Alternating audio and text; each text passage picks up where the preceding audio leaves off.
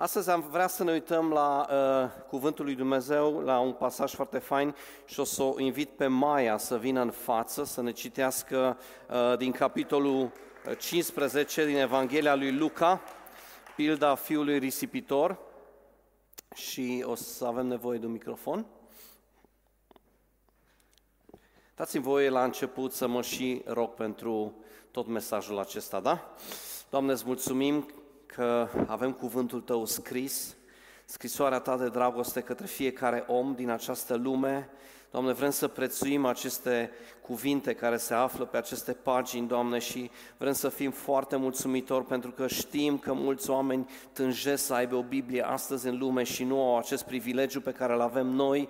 Știu de asemenea că unii și-au dat viața ca noi să avem astăzi Biblia tradusă, Doamne, și uh, atât de, de, de accesibilă. Doamne, vreau să-ți mulțumesc pentru cuvântul Tău care este viu. El este viu și ne-a schimbat viețile și ne-a transformat viețile și de aceea vrem în această dimineață să primim cuvântul Tău așa cum merită și să-L punem la loc de cinste, Doamne. Și vrem să Te rugăm ca acest cuvânt al Tău să ne impacteze viețile, să ne schimbe și să ne transforme în fiecare zi, Doamne. Și îți mulțumim că așa este. Cuvântul Tău este viu, El este lucrător și totdeauna se întoarce înapoi aducând rod. Și El este un cuvânt care este ca o sabie cu două tăișuri, El desparte măduva de oase și duhul de suflet. Și astăzi vrem într-adevăr să primim acest cuvânt al Tău cu bucurie în numele Lui Isus. Amin. Haideți să citim Luca, capitolul 15, de la 11 la sfârșit.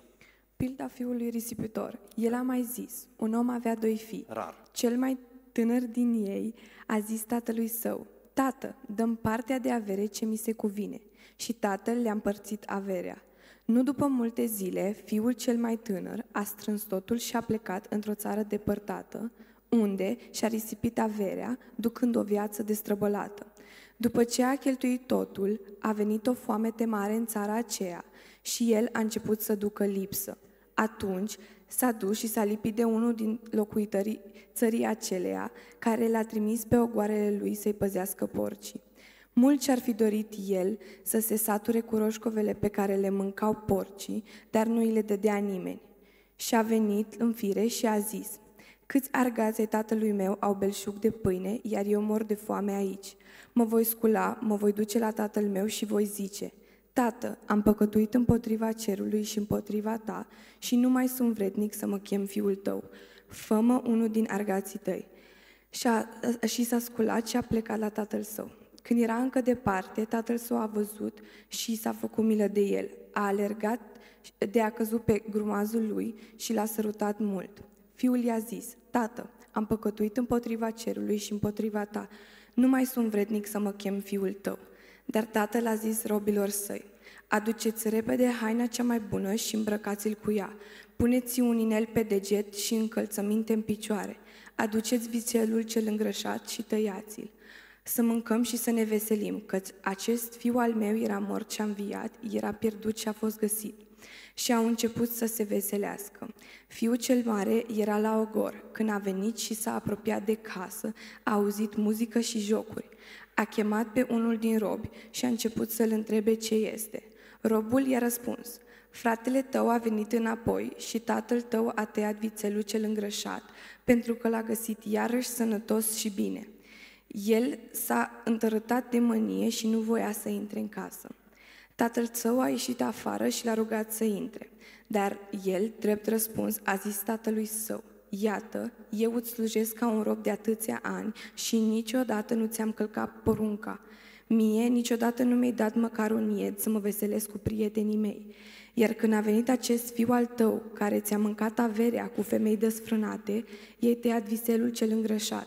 Fiule, i-a zis tatăl, tu totdeauna ești cu mine și tot ce am eu este al tău, dar trebuia să ne veselim și să ne bucurăm pentru că acest frate al tău era mort și a înviat, era pierdut și a fost găsit. Mulțumesc! Mulțumesc, Maia! Acesta este textul de bază din această dimineață. Ce relatare extraordinară, nu? Probabil mulți dintre voi ați auzit deja predici vis-a-vis de pilda fiului risipitor, poate unii ați citit și cartea lui Tim Keller, Dumnezeul risipitor, pentru că Dumnezeu risipește cu har și cu dragoste și are milă față de, de ambii săi fii, uh, și de cel tânăr care a plecat și s-a dus în lume, dar și de acela care a rămas în casa tatălui lui și a slujit. Uh, aici este vorba despre un, un, un om, ni se spune, care avea doi fii. Și astăzi o să ne uităm, uh, după ce acești uh, tinerei noștri vor uh, împărtăși câteva gânduri, ne vom uita la această pildă și vom încerca să tragem câteva concluzii care să fie relevante pentru noi ca și comunitate, pentru tine personal. Acest mesaj nu este pentru vecinul tău, este pentru tine, el este pentru mine, este pentru fiecare dintre noi. Așa că aș vrea astăzi să ne uităm la, la acest pasaj și în introducere aș vrea să spun câteva lucruri. Îmi place tare mult versetul 20. Spune, și s-a sculat și a plecat la tatăl său. Când era încă departe, tatăl său l-a văzut și s-a făcut milă de el, a alergat, a căzut la grumazul lui și l-a sărutat mult. Nu pot să uit modul în care Dumnezeu m-a primit pe mine și te-a primit pe tine. Dumnezeu când m-a primit, nu pot să uit ziua în care Dumnezeu și-a deschis larg brațele și m-a primit în familia Lui. Nu pot să uit acea zi niciodată.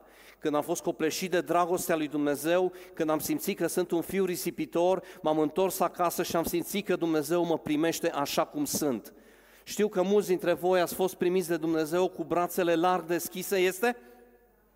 Dumnezeu te-a primit Dumnezeu te iubește și dacă încă nu l-ai primit pe Hristos în inima ta, dacă încă nu te-ai întors la Dumnezeu, încă nu ai făcut un legământ cu El, încă nu umbli cu El, să știi că același lucru este valabil și pentru tine astăzi. Dumnezeu te așteaptă cu brațele larg deschise. Dumnezeu este pentru tine, te iubește, te iubește atât de mult încât Dumnezeu a murit pentru tine. În locul tău a plătit prețul suprem și a dat viața pentru tine. Dacă încă nu-L cunoști pe Hristos, în această dimineață vreau să știi acest adevăr.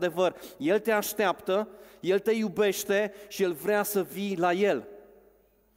Și asta este ceea ce Dumnezeu își dorește și asta, despre asta este vorba în această dimineață, în acest pasaj. Și astăzi aș vrea să vorbim despre o comunitate, despre o biserică, Centrul Creștin Brașov, care aș dori să fie cea mai ospitalieră biserică din tot orașul, din toată țara, de pe mapamondul ăsta, dacă se poate.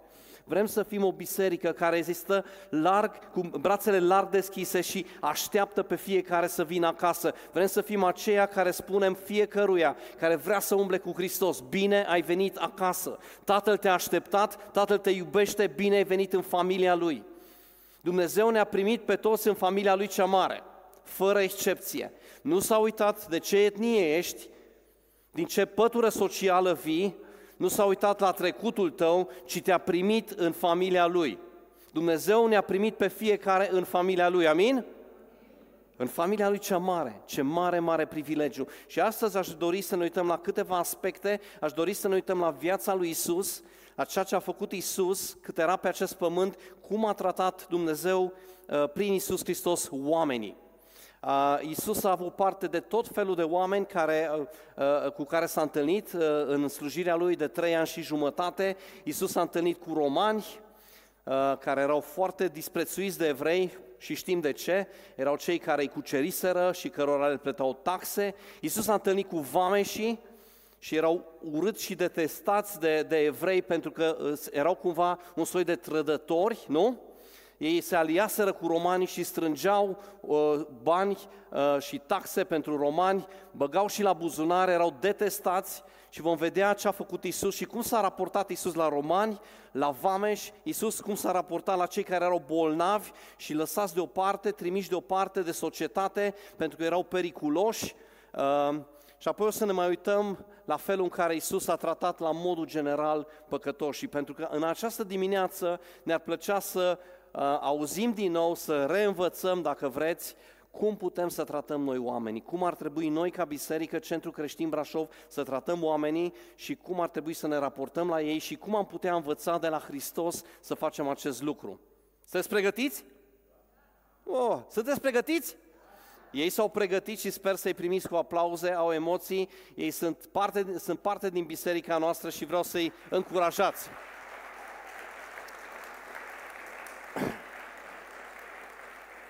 Așa că aș dori să-l invit pe Artur, care ne va împărtăși în câteva secunde despre modul în care Isus s-a raportat la, la romani și modul în care Pavel, cel care călca pe urmele lui Isus, s-a raportat la romani. Artur, te rog.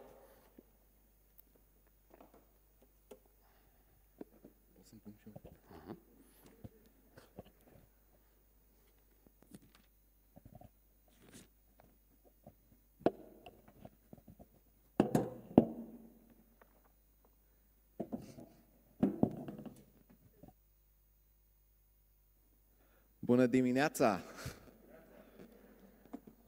Deci, uh, cum a zis Dani, um, astăzi o să vorbesc despre cum Isus i-a inclus pe, nu numai pe romani, ci și pe străini în, uh, în, în împărăția Lui. Și astăzi o să vorbesc despre pasajul din Faptele Apostolilor 10, capitolul 10. Și o să vă dau un pic un, un fundal istoric. Um, cu, după cum știm, Israelul era sub dominație romană um, și evreii urau, deci detestau orice altă națiune care nu erau de a, de a lor, adică urau orice. Uh, și era, era interzis ca un evreu să, să intre în casa romanilor. Și fapte 10 ne zice, uh, este relatarea dintre, care ne povestește uh, despre Corneliu și despre Petru. Corneliu era un sutaș roman. Un sutaș înseamnă, adică era șef peste 100 de oameni, adică la el în casă erau 100 de oameni.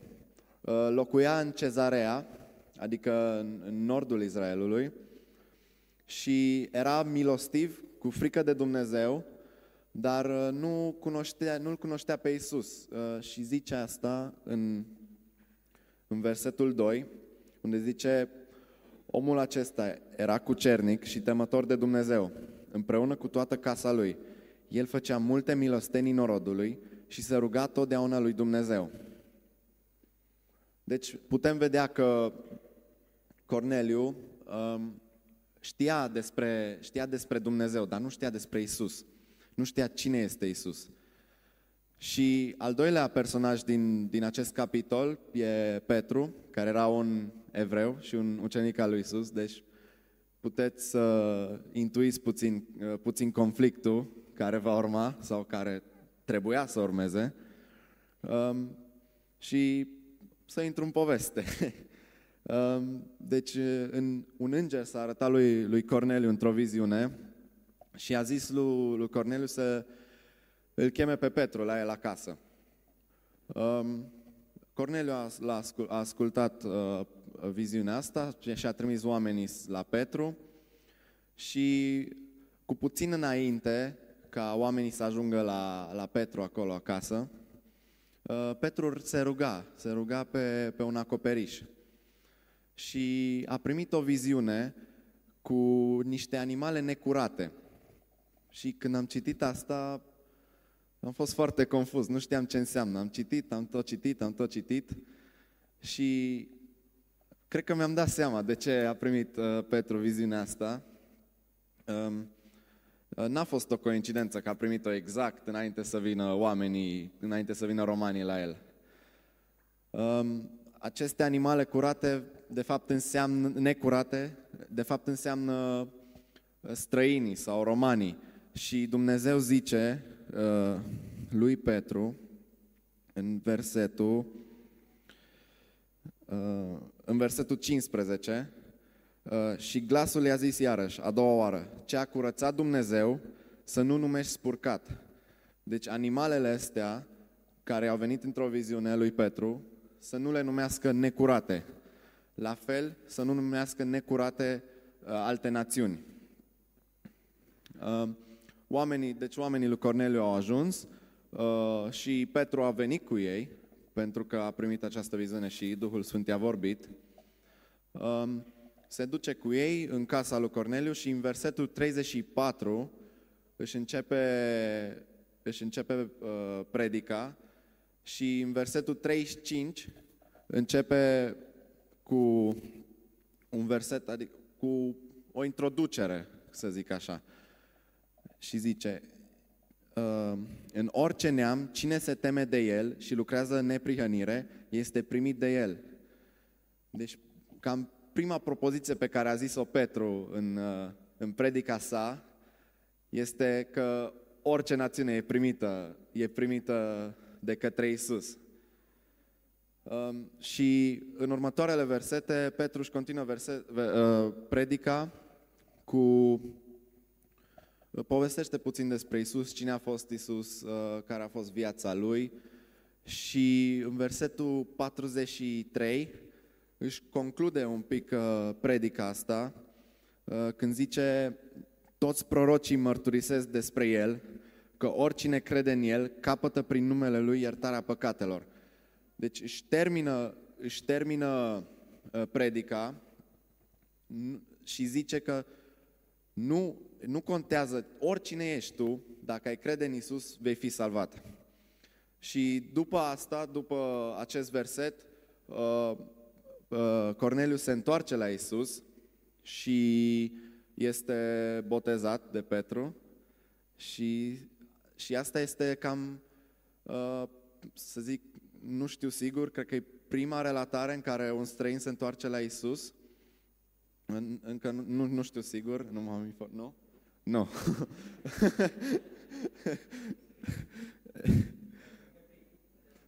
Printre primii pe acolo. da. Uh, dar este, este foarte interesant să vezi că Isus a spart zidul ăsta, a rupt bariera aceasta dintre, dintre evrei și, și străini. Și mă, mă întreb de ce. De ce a făcut asta? De ce n-a lăsat el ca numai evrei să fie, să fie cu el? Și asta a fost pentru că și Isus a fost un străin. Uh, prima oară a fost un străin în, în Egipt, când a, fost, a plecat cu părinții lui de mic, de când s-a născut. Dar a doua oară și cel mai dureros și cel mai important a fost un străin printre oamenii lui, printre evrei. Și uh, în Ioan 1 cu 11 uh, zice,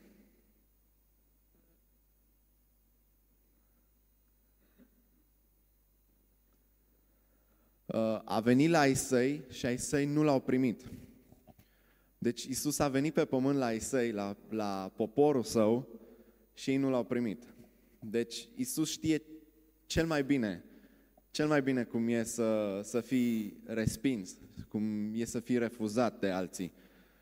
Și dacă și dumneavoastră treceți prin așa ceva și nu știți cum să treceți, uh, veniți la Isus, că știe cel mai bine, știe cel mai bine cum e, pentru că a trecut prin asta. Să fii refuzat de propriul tău popor e foarte dureros.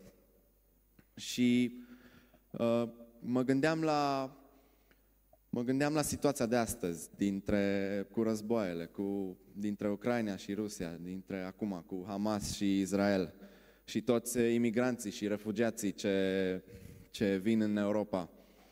Mă gândeam că ei poate să au și ei același sentiment, cum, uh, cum avea și Isus, cum, că au fost respinși.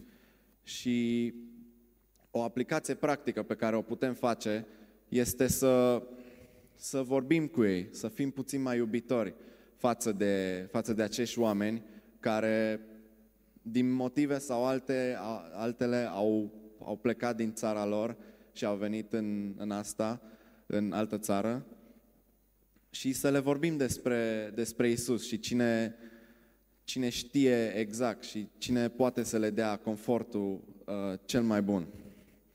Um, vreau să vă zic și puțin despre uh, experiența mea personală. Uh, eu am locuit patru ani în, în Germania, de la 15 la 19 ani. Um, și vreau să vă zic că Dumnezeu chiar m-a binecuvântat. Uh, pot să zic că am avut uh, norocul să nu trăiesc așa ceva, să am fost foarte bine primit de toată lumea nu, nimeni nu m-a văzut ca fiind român sau ca fiind, să, să nu fiu de-a lor. Toată lumea a fost foarte primitoare și uh, îi mulțumesc lui Dumnezeu pentru, pentru asta. Și vreau să, vreau să termin cu, vreau să termin mica predică cu Galaten 3, cu 28, un verset uh, foarte, foarte fain.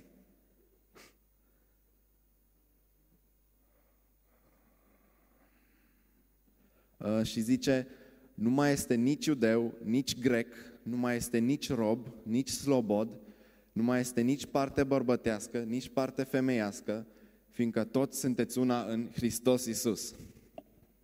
Mulțumesc! Mulțumim! Mulțumim, Artur!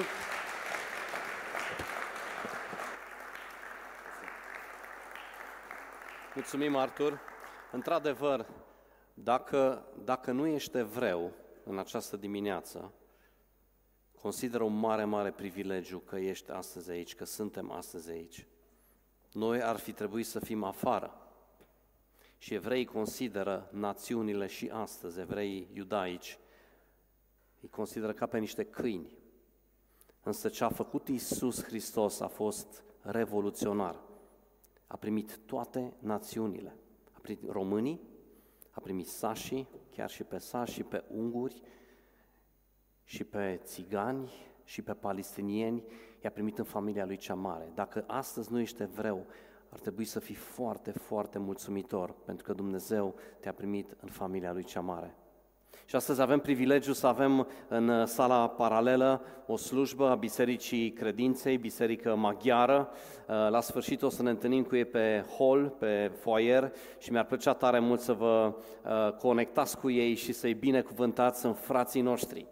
Și știu că poate în România sunt um, persoane care nu sunt foarte deschise să conviețuim împreună românii și maghiarii, dar în Biserica lui Hristos lucrurile stau altfel.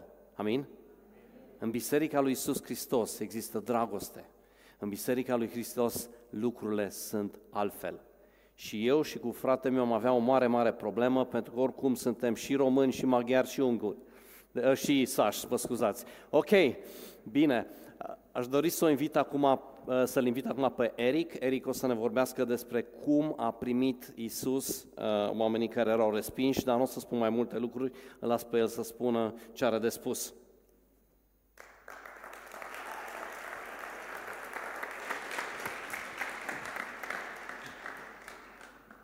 Bună dimineața! Um, eu sunt Eric, am 18 ani, dacă nu mă știți.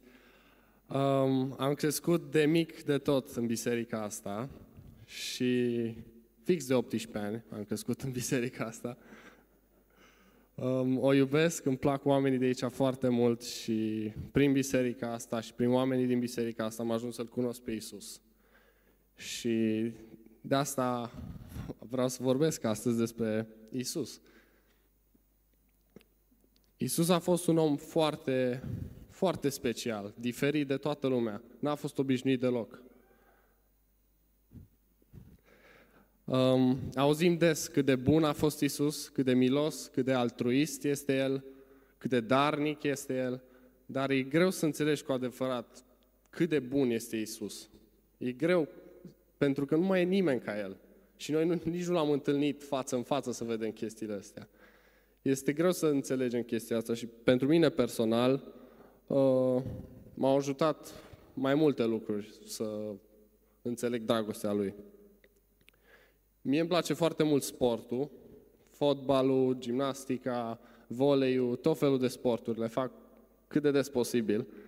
Iar uh, deseori mă uit la atleți, la sportivii de top și mă uit cum și-au predat toată viața muncilor și cum au ajuns în top, top, cei mai sus și te gândești că e aproape imposibil să ajungi la nivelul lor. Și mă uit cum uh, oamenii li se închină lor. Pentru că te uiți la Cupa Mondială, a câștigat Argentina, uh, Messi a dat gol, oamenii se închină în tribună. Messi, Messi, se apleacă. Deci oamenii ăștia se închină unui om care este cel mai bun, dar numai la fotbal și oamenii totuși li se închină lui. Stau și mă gândesc câteodată, unde s-ar încadra Isus în categoria asta de oameni care au făcut lucruri extraordinare pe pământul ăsta? Unde s-ar clasifica El? Și nu cred că s-ar clasifica, cred că e în altă categorie, dar ca să răspundem la întrebarea asta, aș vrea să citim Marcu 1, versetul 40, până la 44.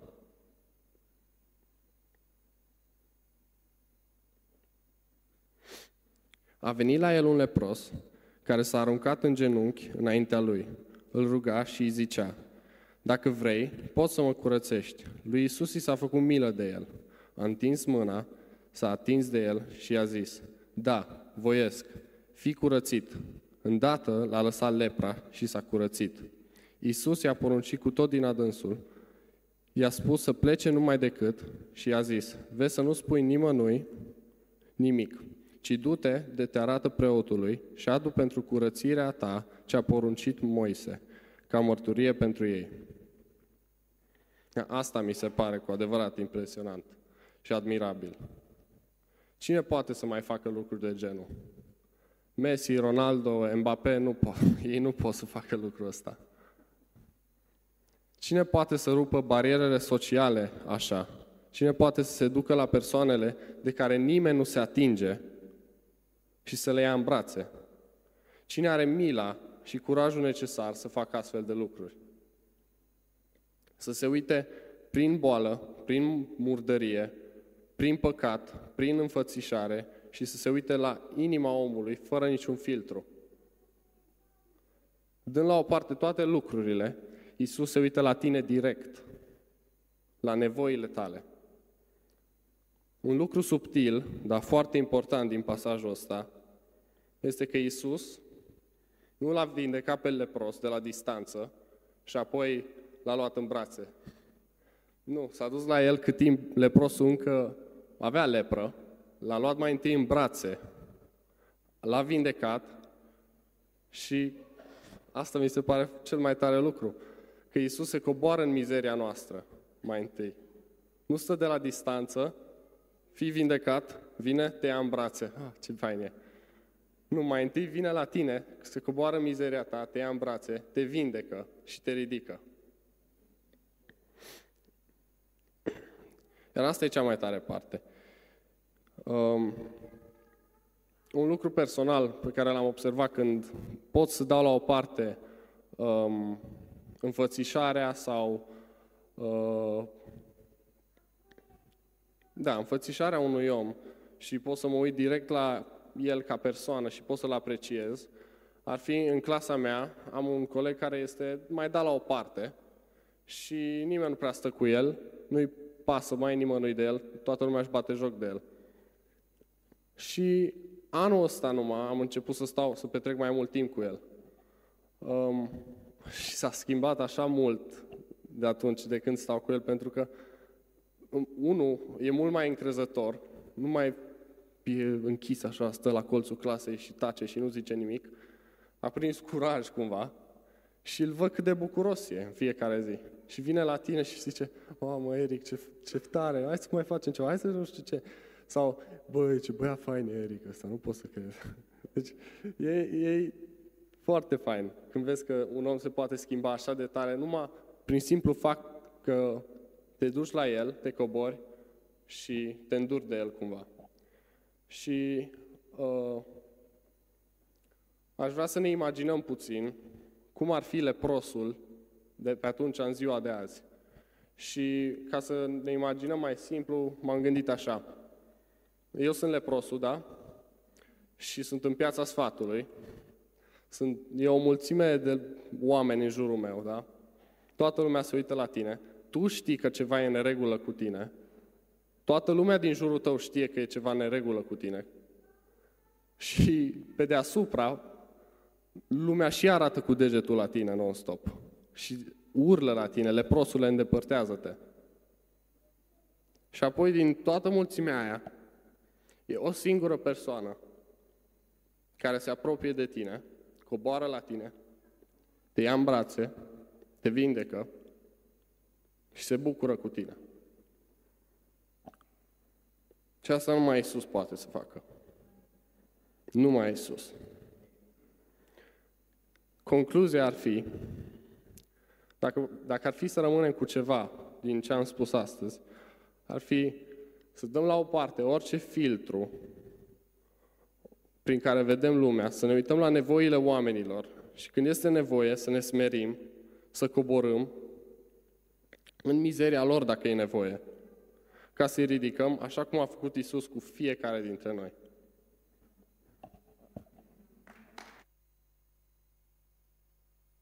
Mulțumim! Mulțumim, Eric!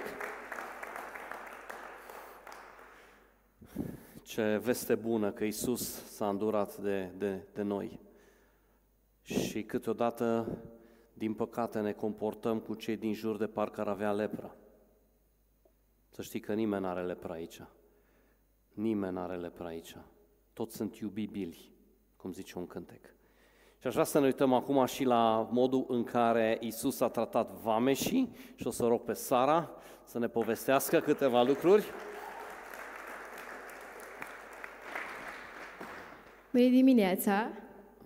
Aș vrea să încep prin a vă povesti ce sunt vameșii. Așa cum a spus și Artur la început, în acea perioadă poporul evreu era sub dominație romană, iar vameșii, colectorii de taxe, erau puși să strângă impozitele de la evrei. De la mama, de la tata, de la rude, frați, etc. Și erau văzuți ca niște trădători. Erau priviți cu foarte multă ură pentru chestia asta, după ce că strângeau taxe de la rudele lor, cum ar veni, mai cereau și mai mult și încasau diferența. Și mie mi s-a părut foarte tare când am început să citesc despre vame, să studiez, să nu știu ce, Lucrul pe care pe mine m-a impresionat foarte tare și vreau să-l împărtășesc și cu voi astăzi este faptul că Isus, un rabin, l-a ales pe Matei, un colector de taxe, să fie ucenic. Foarte tare. Rabinii, cum deveneai tu ucenic? Ucenicul unui rabin. Trebuia să fii cel mai bun dintre cel mai bun, dintre cel mai bun, ca să poți să fii un ucenic de rabin. Altfel, tu luai automat meseria tatălui tău. Clar până aici. Și Isus și-a ales 12 ucenici, Matei, colector de taxe, urât de toată lumea, el a ales să se raporteze diferit la el, nu să-l privească cu ură, cu dispreț, cu uite-l mai și pe trădătorul ăsta. Nu, în schimb, el s-a uitat cu dragoste la el, i-a văzut potențialul, a crezut că este, știa că este suficient de bun să-L urmeze pe, pe Isus, să-i fie ucenic, să-L învețe și pe mine asta m-a impresionat foarte tare. Și aș vrea să citim Matei 5 cu 46.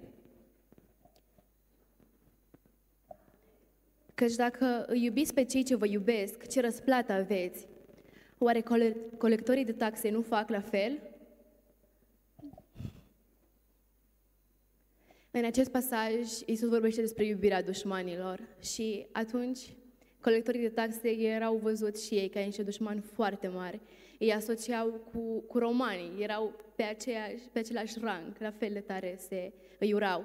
Și Iisus îi mustră aici pe farisei, pe cărturari și le spune chestia asta. Dacă voi iubiți pe cei ce vă iubesc, ce răsplată mai aveți? Noi suntem încurajați de-a lungul Bibliei, Iisus ne încurajează, iubiți-vă aproapele, iubiți-vă aproapele, iubiți-vă aproapele. Și ei aduc alt argument, că a, nu zice legea lui Moise să nu știu ce, să nu știu cum. Și Iisus spune, nu, nu, Iubiți-vă aproapele, iubiți-vă pe cei ce nu vă iubesc. Asta a făcut Isus când a fost pe pământ. Nu a stat doar cu mama, cu tata și cu încă câțiva care erau de acord cu ce spunea el. El s-a dus în lume, a fost urât, a fost bajocorit, a fost persecutat, a fost a, a luat vina noastră, a murit la cruce, cel mai josnic mod în a muri, în a fi persecutat, a fost să mor pe cruce. Și aș vrea să vă las cu o întrebare la care să reflectați, la care să vă gândiți. Și aceasta este, ești tu mai bun decât un vameș? Noi tindem să ne raportăm la oameni, poate ne dăm seama, poate nu, cu egoism, cu superioritate, pentru că asta suntem noi ca oameni. Noi, ca oameni, natura noastră e rea. Și noi doar prin Isus am devenit mai mult ca El. Adică am început să fim buni, să arătăm compasiune și dragoste. Doar că și noi ca și creștini, eu personal, mă găsesc în niște momente în care și eu mă raportez la oameni cu superioritate, pentru că nu sunt la fel de bun ca mine, pentru că ei nu au mentalitatea pe care o am eu sau așa mai departe. Și Cred că este foarte important să luăm exemplul lui Isus și acela este să ne raportăm la oameni cu dragoste, cu smerenie, să ne sperim în fața altora. Și, cum spuneam, sunt eu mai bun decât un vameș. Mulțumesc! Mulțumesc, Sara! Mai puteți? Sigur? Mai puteți? ar trebui să fiți foarte uh, entuziaști. Uh, aș vrea să mai adaug, uh, Sara, dacă îmi dai voie, nu știu dacă ați apucat să vă downloadați uh, uh, aplicația The Chosen. Este un film produs de niște creștini și uh, mi-a plăcut foarte mult și m-a impresionat filmul ăsta, m-a ajutat enorm să realizez de fapt care era conflictul acolo între ucenici. Deci gândiți-vă doar la un lucru, Iisus a trimis ucenicii câte doi, Cineva a mers cu Matei, nu știu cine, nu, ne, nu ni se spune cine, dar am văzut acolo acea tensiune, acel conflict, pentru că el era într-adevăr un trădător. Și dacă vă uitați în film, o să vedeți, avea cea mai frumoasă uh, uh, haină, era cel mai bine îmbrăcat, acea tunică, ați văzut probabil, nu? În The Chosen uh, era cel mai uh, uh, uh disprețuit din toată uh, Ehm, ceata asta a lui Isus pe care a strâns-o cei 12, este foarte interesant să vezi lucrul ăsta, pentru că până nu, nu înțelegem într-adevăr contextul și nu realizăm ce s-a întâmplat acolo, cât de disprețuiți erau oamenii ăștia, nu realizăm nici magnitudinea uh, uh, dragostei lui Hristos. Și uh, Matei a fost primit acolo în, acea, uh, uh, în acel grup de ucenici erau și câțiva zeloți, astăzi le-am zice probabil teroriști, da? erau aceia care uh, organizau atentate împotriva romanilor, erau într-adevăr niște teroriști și Isus i-a primit și pe ei, și pe romani i-a primit și pe uh, um, Vameș și aș vrea să încheiem acum, o să ne vorbească Tony despre modul în care Isus, la modul general, a acceptat păcătoșii, adică pe tine și pe mine. Tony?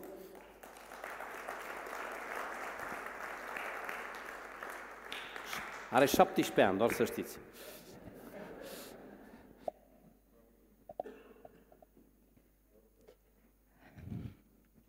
Aș vrea astăzi să ne uităm la un pasaj care, pe care să-l studiem, pentru că mi se pare unul foarte relevant pentru această temă. Și este din Ioan 8, de la 1 până la 11. Iisus a dus la muntele măslinilor, dar dis de dimineață a venit din nou în templu și tot norodul a venit la el. El a șezut jos și îi învăța. Atunci cărturarii și fariseii i-au adus o femeie prinsă în prea curvie – au pus-o în mijlocul norodului și au zis lui Isus, Învățătorule, femeia aceasta a fost prinsă chiar când se vârșea prea curvia. Moise în lege ne-a poruncit să ucidem cu pietre pe astfel de femei. Tu dar ce zici? Spuneau lucrul acesta ca să-l ispitească și să-l poată învinui. Dar Isus a plecat în jos și scria cu degetul pe pământ. Fiind, fiindcă nu, ei nu încetau să-l întrebe, el s-a ridicat în sus și le-a zis – Cine dintre voi este fără păcat să arunce cel din tâi cu piatra în ea? Apoi s-a aplicat iară și scria cu degetul pe pământ. Când au auzit ei cuvintele acestea, s-au simțit mustrați de cugetul lor și au ieșit afară, unul câte unul, începând de la cei mai bătrâni până la cei din urmă. Și Isus a rămas singur cu femeia care stătea în mijloc. Atunci s-a ridicat în sus și când n-a mai văzut pe nimeni decât pe femeie, Isus i-a zis, Femeie, unde sunt părâșii tăi? Nimeni nu te-a osândit? Nimeni, Doamne, i-a răspuns ea și Isus i-a zis, nici eu nu te osândesc, du-te și să nu mai păcătuiești. Mie, de obicei, îmi place atunci când vreau să înțeleg un pasaj mai bine să pun niște întrebări simple și din ce în ce mai complicate ca să pot uh, înțelege despre ce se vorbește în pasaj. Și prima întrebare pe care am pus-o a fost ce făcea Isus? Și am vrut un pic să-mi imaginez contextul acestui text în care Isus era în templu și învăța norodul. El vorbea și oamenii erau atenți. Și în timp ce el învăța pe ceilalți, farisei și cărturarii au dat busna în mijlocul uh, acestei învățături și au pus această femeie în mijlocul mulțimii, ca toată lumea să se uite la ea și să arate cu degetul. Și o altă întrebare pe care mi-am mai pus-o a fost, cunoșteau ei legea? Pentru că aici spune că ei au spus, Moise în lege ne-a poruncit să ucidem pe, cu pietre pe astfel de femei. Tu dar ce zici? Și ei erau făcearnici, pentru că în Ledviticul 20 cu 10 spune așa, dacă un om preacurvește cu o femeie măritată, dacă preacurvește cu nevasta aproape lui său, omul acela și femeia aceea preacurvar să fie pedepsiți cu moarte. Iar uh, bărbatul din poveste nu este aici, este doar ea. Și uh, acest verset ne dă, ne dă deja impresia că ceva nu e în regulă cu ceea ce făceau ei. Și apoi în versetul 6, mai departe, ni se confirmă că acesta era doar un plan pentru a-L prinde pe Isus făcând ceva incorrect. Răspunsul lui Isus mai departe, mult așteptat, a fost absolut briliant. Isus spune, cine dintre voi este fără păcat să arunce cel din tâi cu piatra în ea? Isus nu a spus, astăzi ignorăm legea sau astăzi închidem un ochi și nu vom acționa așa cum trebuie. Și el, punând o condiție pentru a arunca cu pietre în această femeie, a demascat ipocrizia fariseilor și cărturarilor. Evident că nu era o condiție general valabilă pentru că oamenii au fost uciși cu pietre în Vechiul Testament de oameni care erau păcătoși. Dar mai degrabă scopul lui a fost să le demonstreze fariseilor și cărturarilor că motivul pentru care ei au adus această femeie în fața norodului și modul prin care ei au făcut-o a fost la fel de grav ca orice păcat pe care l-a săvârșit această femeie vreodată. Și o, o altă întrebare pe care mi-am pus-o a fost de ce ce a făcut Isus a fost acceptabil? Pentru că până la urmă el i-a dat drumul acestei femei și nu, ea nu a plătit pentru ceea ce a făcut. Și Răspunsul este foarte simplu. Care a fost scopul lui Isus pe pământ? Ioan 3 cu 17. Dumnezeu în adevăr n-a trimis pe Fiul Său în lume ca să judece lumea, ci ca lumea să fie mântuită prin El.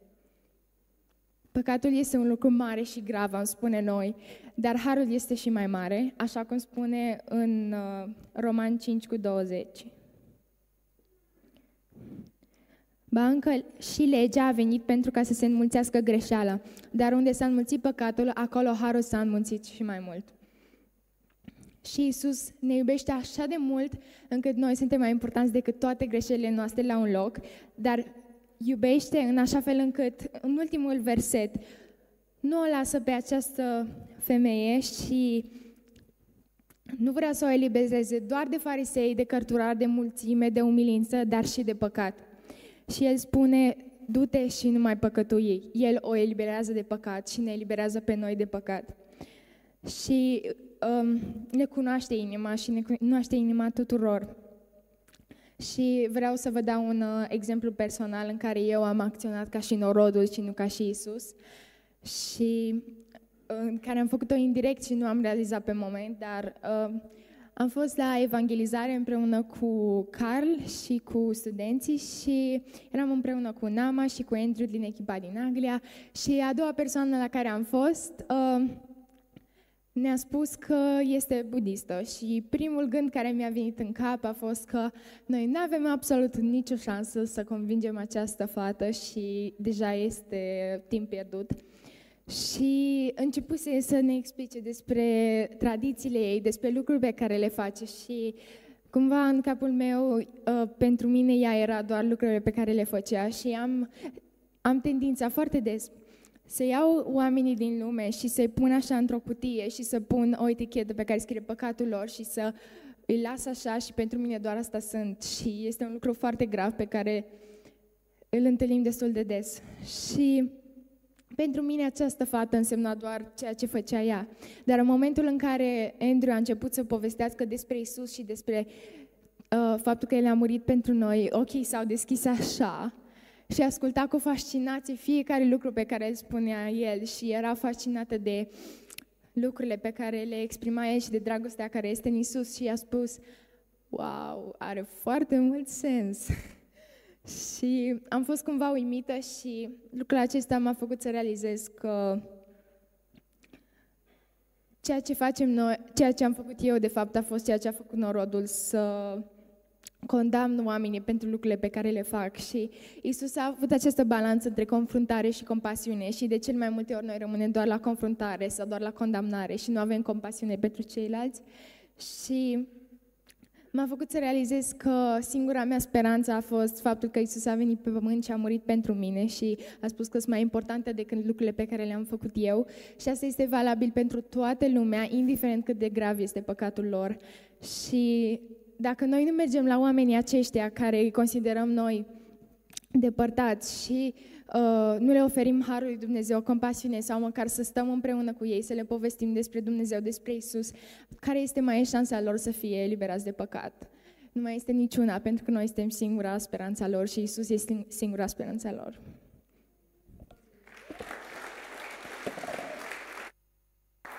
Mulțumesc, Tony.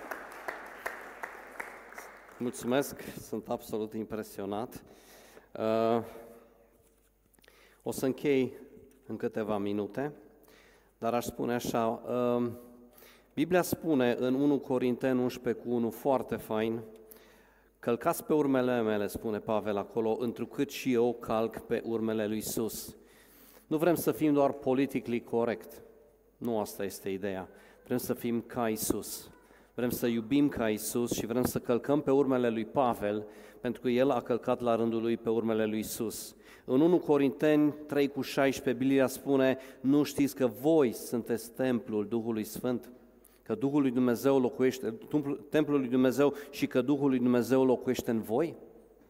Dacă aceste lucruri sunt adevărate, atunci va trebui să schimbăm ceva în noi. Acolo avem un moto foarte fain, că suntem o comunitate chemată de Dumnezeu ca să adune. Dumnezeu ne-a chemat în Brașov să adunăm, să avem brațele larg deschise pentru oricine vine și vrea să-L cunoască pe Hristos. Mi-aduc aminte și nu pot să uit ziua în care pe mine Hristos m-a primit în familia Lui cea mare și acea zi ar trebui să nu uiți nici tu niciodată.